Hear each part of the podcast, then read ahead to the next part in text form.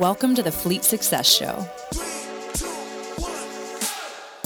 We are a podcast dedicated to talking about the fundamentals, standards, and best practices that empower today's fleets to achieve fleet success. Let's get into the show. All right, welcome back for another episode of the Fleet Success Show. I'm your host, Josh Turley, joined by my co host, Jeff Jenkins. Happy Tuesday. Here we are, right? So, today we're going to talk about a, a, topic that's been in the news recently. It's this uh, element of quiet quitting. It's such a weird phrase, quiet quitting. Quiet quitting. it's like we're we're going to quit, but we're going to not talk about it yeah, quietly. Quitting, quitting. it, yeah, I guess in some terms, right, it's the passive aggressive form of today's society. We don't really want to quit, but we're just not going to work anymore. I wonder how much of this is reflective of you hear of the people that get fired through text message or a video or uh, Loom, right? Yeah, yeah no, it, it, probably is all related, right? There's people not having courage. Yeah, you know, leaders not having courage to to terminate somebody in person or to have a face to face conversation. Um, and I get it, 2,500 people at one time. Like, there's not an easy way to do that logistically, but you know, like that uh, that crying CEO who had to fire three or four people, right, and then made it all about him. Yeah, it, I think it's just a it's an indication of where we're at as a society right now. No so, one wants to do the hard thing. No, and and quiet quitting is just the it's the other side of that coin, yeah. right? Nobody really wants to quit because then they'd have to go find another job, and it's a pain in the butt to go find another job. So instead, we do this whole doing just enough not to get fired, but emotionally you're just totally checked out. Have you ever quiet quit? No. It doesn't have to be work. I guess it could be on anything, right? Yeah, I'm trying to think like if I've ever quiet quit, like a volunteer work or like a church assignment. I don't. I just don't think I have that bone. Like if I'm not happy, I'm just going to quit. I quit my you know my first job. Yeah. But then no, ever since then it's it's all been RTA, so I feel like I'm still here. you actually stepped it up a notch, right? Like, okay, I'm going to buy the company. yeah, let's just kick this into another gear. I don't um, think I've ever done it either. I, I, I think that maybe after I've given a notice somewhere. Oh, for sure, right? Maybe then I've been, you're already checked out. Yeah, you're checked out, and I think that may do it. And it's not necessarily getting doing just enough to get by. It's probably you're just not there anymore. Yeah. But I'm I'm like you. No, I I, I can't. I couldn't live that way. I'd be miserable. Yeah. Right, like if I was just doing it for a paycheck, like there's way better things to do to get a paycheck. Yeah. And so like this idea of doing just enough to get by we have we have a saying here that we say all the time, right? If your soul's left a building, your body should follow. Right. Because uh, and maybe it's just perspective, but like you and I both know, like life's just too short. Hmm. And if you're going to sit there and just waste it and basically trade your minutes away for a paycheck and no real job satisfaction, you are selling yourself so short on life. Oh, absolutely. And I think that's the saddest thing about this. Well, this isn't anything new. No, first of all, this has been happening forever. We're just now coining it as a as the phrase quiet quitting. I think it's probably more prevalent now, but as I look back, there's a lot of times I've noticed people that have done just enough to oh, get yeah. by and to not get fired. Yeah. Because for them, it's more about the job security, right? For them, it's more about, I mean, you asked me in one of the more recent episodes about loyalty. And for them, that's really what it's more about, right? Like, I need my health benefits, I want my 401k, you know, it's there's a little bit of an entitlement there, like well, I deserve just to you know make this and and not have to do anything else. Um, it, but it definitely is a mentality. Yeah. You know, it's a mentality of like I'm totally fine being mediocre and not being more than I totally could be or living up to my potential. Right. It, it's those people that you walk around and you come up behind them and they're playing Candy Crush on their phone. Right. While they're at work. Right. Or what's that that phrase? The boss makes a dollar, I make a dime. That's why I crap on the company time. That's why I've heard that one. Yeah.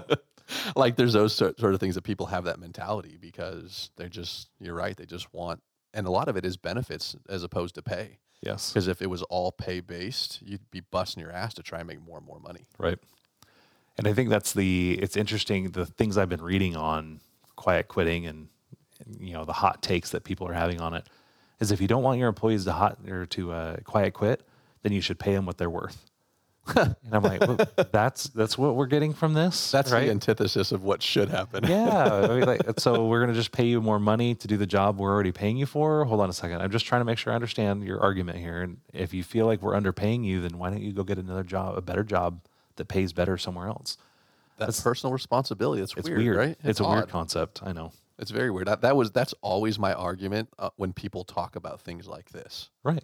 Is like, well, they they deserve to make more, or minimum wage. We need to raise minimum wage to X or to whatever. And I'm like, well, if you're not happy, why don't you just go get a new job? Right. Go get that thing that you need or that you want. Right. It doesn't seem like, but instead, it's everybody else has to change. Yes. You know, and there's no the personal responsibility. It's yeah, like they blame the evil corporations and things like that, but like 98% of of America is employed by small employers, and so that's totally a random stat that I just made up out of nowhere, but I know it's big. Um, It was really good though. I was impressed. I was I was confident, right? yeah, you were. I believed you. Just, I knew somebody was going to be like 98%. That's not right. They're going to fact check me on the podcast. I'm going to get like a Snopes email. This is a Pinocchio. You get five Pinocchios on that one. There you go. Uh, I do know it's a big number though, and you know, like you when you quiet quit, you're not hurting the big corporate giants. You're usually hurting the local economy. Yeah. You know, and you're hurting yourself, and you're hurting. You know, if you've got a family, you're hurting them because you're coming home miserable because all you're doing is the paycheck. Well, yeah, and like what a unfulfilling life. Right. Like you, I don't think I've ever really said, "Hey, I love what I do" as far as a job, but I've been good at it. But I, I've had a goal that I've worked towards. Right, There's Right. been ambition and those sort of things, so there's been purpose behind it. And I think that's the the key, right? Uh, Patrick Lencioni had the book, The Three Signs of Job Misery, and basically broke it down to three things that lead to employees checking out, right? A lack of employee engagement. Um, the first one was irrelevance, like they just their job didn't matter. They didn't know what it was there for. They didn't know why they were there. They didn't have purpose. Um, and so you know, as you're trying to help employees stay engaged, like you got to make sure they have a purpose, they have a motivation. Uh, we talk about dream management and understanding what they're looking for, what their goal is, what they're trying to achieve, and how do those align with the company goals. Right. Uh, but they have to believe like what the the work that they're doing matters, that it has an impact on other people besides themselves, and that um, it's something that they get something out of, right? And that's that irrelevance. Like eliminating irrelevance is one of the signs of job misery, right? Yeah. Getting rid of that. Um, the other one was anonymity. Like you have to be seen. You have to like feel like people care about you at the place you work. If if you're invisible, then you're like, well, I could totally quiet quit and nobody would even notice. There's a story. Gosh, it's probably like uh, five, six years ago, where there was a guy in New York who hadn't shown up to work in six years. He was making over, I think, over two hundred thousand dollars a year. No way. Yeah, yeah, yeah. Hadn't shown up in years to work for that reason, because he had complete and total anonymity. No one knew when he was there, when he wasn't there, and so he just kept. He just stopped showing up to work and getting paid. Wow. wow. Yeah, and they found out how many years he'd been doing it. Like, wow. Right. Impressive, right? And, Yeah. and at some point, like as a company, you're like, you know, you feel a little bit defrauded. Oh yeah, At the same time, you don't have anybody else to blame but yourself. Uh, and that's the third sign of job misery is immeasurement. Like you just don't know the score. You know, like you have no idea to know, like, am I doing well? Am I doing good? And, uh, you know, like, how do I know if I'm winning? Uh, but if you've got somebody that's just not showing up to work and yet they're still getting paid, I'd say you probably have a measurement problem first and foremost, right? And then you definitely have an anonymity problem where how does that even happen? well yeah. Because that guy had a manager. Mm-hmm. Somebody was signing the checks. He was in somebody's budget. Just disappeared. Maybe they just checked in via text. Man. Clearly, I'm in, going good. I like, and, and you asked that question, like, have you ever done that? I don't know that I could even do that. As much fun as that sounds like, hey, I can collect two hundred thousand dollars a year and live anywhere I want, and not have any responsibility. That sounds amazing. But I think after a while, it's you know, like, and I see this too with people who retire too early. They lose that sense of purpose, and they're like, well, I don't know what my life means anymore, and they got to go find something else to do. When a lot of them end up passing away sooner than they would. Yeah. Because they don't have that purpose. You hear about people retiring and then six months later, a year later, they're gone. And it's like, wow. Right. Like were they really that unhealthy? Like, Yeah. you know, they they worked until they died? No, it was the other way around. They died because they didn't work.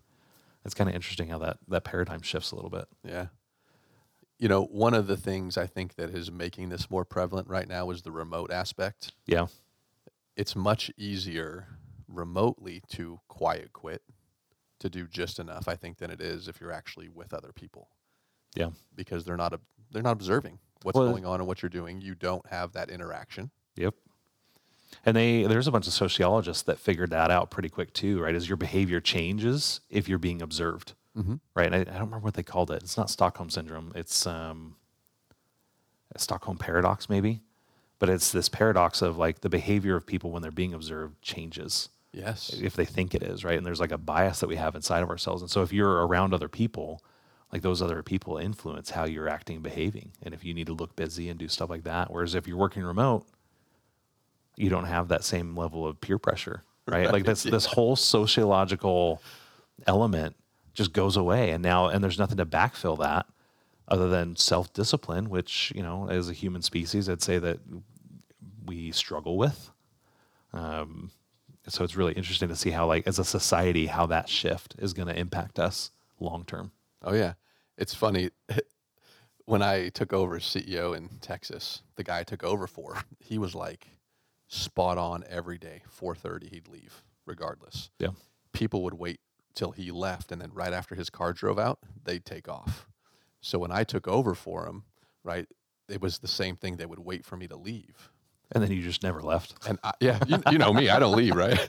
And then I wouldn't leave, and so people would just stick around, and it'd be like five, five fifteen, and finally they start to trickle out. But you would have those people that the moment you left, they would start packing up and leaving too. right they're like For, okay th- now it's for that to go. observation, right? It's they they want to be observed, and they're like, "Oh, I'm dedicated. Once the boss leaves, I can go." right yeah so it's interesting as you as you look at that. Well and then you've got the whole mouse jiggler app thing. Oh, geez, yeah, right? Which is it, another issue and i think a measurement is, is a whole thing here too where you're paying attention to is somebody on teams or whatever do they show that they're available or are they away and idle? Right, yeah. right? And so like because people you know they step away from their desk they go get their coffee they you know they go crap on the company time whatever. But the idea is that you've got this little jiggler app that moves your mouse and it keeps you at your keyboard um, shoot i've i've even seen them where they were like oh you got to have your webcam on so we can see you at your desk. Oh, yeah, no, i'm like okay. Like we're we have jumped the shark on this whole thing. If you're looking at somebody's team status or at their you know their webcam or whatever like you've missed the point. Well, and if I have to look at that to determine whether you're a good employee, It- you're you're I'm one. I'm a terrible manager. Right. I'm a terrible boss, either that or you really are a terrible employee and like that shouldn't be you know and you should be working there anyway. right. It- it's one of those two things. Um, so for people who are dealing with or you're seeing people quiet quit or like how do you overcome it? You know we talk a little bit about employee engagement and those three things. And i honestly think eliminating those three is a great way to overcome it you know because employees who are engaged are not going to quiet quit. No. They're going to outright quit. Yes. and they're going to have courage and because that's another whole thing here is that it's a coward move. But the way that i know that i would come at it is you know i'm hearing well you just need to pay them more. And i'm like well why not just hold them to a higher performance standard? You know like have you been really clear about what's expected from the job? Does, do they have like a top three like these are the three things i need to make sure i do at all times? Or is it just kind of unclear and like well if we get to it we get to it and the reason they're able to quiet quits because the standard's so low Yeah, there's and if they do have performance metrics, they're either not hitting them or they're just steady across the board. Right. And they're not growing. No, they're not growing at all. And that's a big deal too cuz most people want growth. Right. Well, and that's something as a manager, if you're seeing that and not addressing it, because I actually think this this quiet quitting is not a symptom. I'll give you it's some of the employee, but I will say it's mostly on the managers. Right. It's because they haven't been very clear about that. They're not seeing the growth and they're not having the hard conversations they need to Mhm. to either inspire that growth or inspire the individual to find something elsewhere. Right?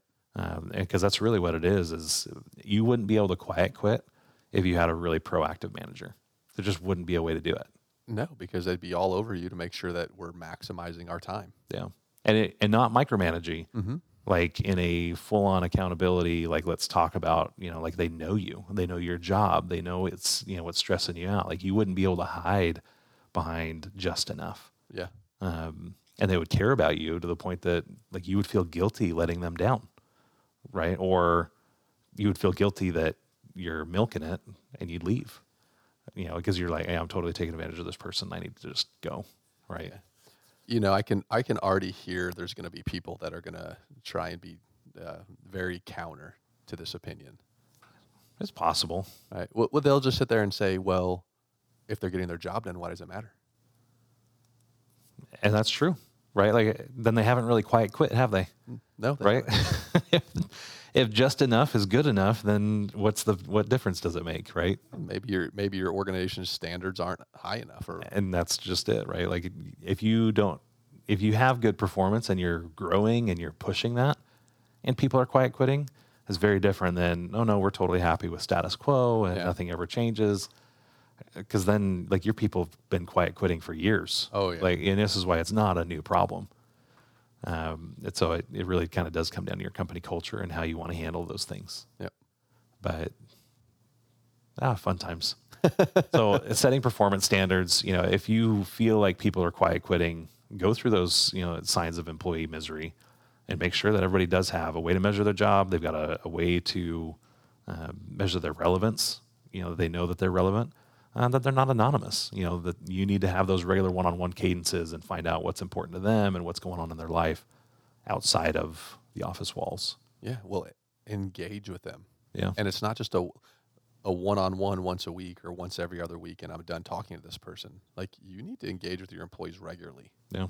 to make sure that you know they are fulfilled and they are satisfied. Yeah. And how's it going today, right? Because on Monday it might be one thing, and then Thursday it's something totally different. So, um, I think it's interesting too, and maybe this is why we're seeing a little bit more of the quiet quitting, like why this has got a a noun now associated with it. Uh, was the impact of the Great Resignation, right? Like you saw this whole shift of employee power shift away from the employer back to the employee right? And that is a pendulum. It's going to come back around. You're seeing all these layoffs happen in the tech space, so it's shifting already. Um, but I wonder if people aren't willing to hold performance standards or hold higher standards or have those hard conversations because they're too worried about people quitting, and it's taking too long to get new people on board. Um, and so I, I'm curious. Like I think there is probably a subtle impact there of the Great Resignation but I also know, like as a manager, I'm like, yeah, well, you just gotta own it, and like you can't use it as an excuse. Like get better. You Yeah, know? I, I look at it a different way too when you relate it to the great resignation because they said that 26% of the people that left a company Yeah. regret leaving. Uh, So I So the quiet quitting is a way of them, right, like I, I regret what I did, and so now I'm gonna quiet quit because I don't want to look like a job hopper. right. You know, and that's a real prevalent thing for these people too. Is well, I, how does what's my appearance look like, and is it going to affect my ability to get another job in the future? Um, and that's interesting because I think I probably early last year, like when I saw the Great Resignation coming around and I saw the people making the jump, I think I haven't coined it. I'm like, just wait. There's going to be a second wave of this, and we're going to call it the Great Regret Yeah. right? And here we are, right? And it, and so it's kind of fun. And It's like, yep, there we go. I coined that term. Not that I'll ever get credit for that, but it's cool. Well, you had all these companies that were getting this infusion of cash. Oh yeah, and Right. now we could just hire all this talent. Yeah. And so people are jumping from place to place, and now it's starting to reset itself. That cash Yep. is drying up. It's not as available as it was. So you're getting the layoffs. And now people are even scared because they see the layoffs. Okay, well, I, maybe I can't jump somewhere else. Right. So I'm So now I'm just going to quiet quit and write it out until until I can until I feel more stable. yeah. Right. You go back to Maslow's hierarchy of needs, right? And it's it's all about the you know food, water, safety, uh, you know, and, and they they don't feel safe in that environment. Right. So It's interesting. It is. We're going to keep an eye on this one. But uh, thanks for joining us today. As always, go uh, send any questions, comments over to podcast at rtafleet.com. Uh, look forward to seeing you guys out at the Fleet Success Summit in Las Vegas. That's March 21st, 22nd. And uh, we've got some good speakers already that we're getting really close to lining up. I know Mike Pitcher's coming, Sam Bradford's coming back. We've got two more that we're not ready to announce yet, but we've confirmed one of the two, which I'm really excited about because I know him personally. Yeah, and well, and I've heard great things about this guy as well. So I'm excited to announce him. Um, and we're you know we're recruiting speakers right now for that event. That that lineup is just going to get even stronger. And Sam and Mike were two of our best speakers at our last event. Oh, great, and so like that's the great. Yes. that's the bar we're trying to clear. Is all right. We need Sam and Mike to be our worst speakers at this next. and it was the first time I had heard Mike speak, and he was fantastic. You know, Yeah. you have that.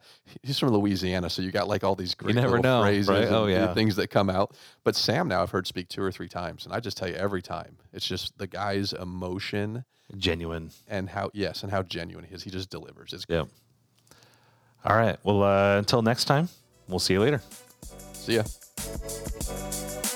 Thanks for joining us on this episode of the Fleet Success Show. If you like the show, we'd appreciate your five star review. Be sure to subscribe anywhere you listen to podcasts and come hang out with us on social media at Fleet Success. See you next time.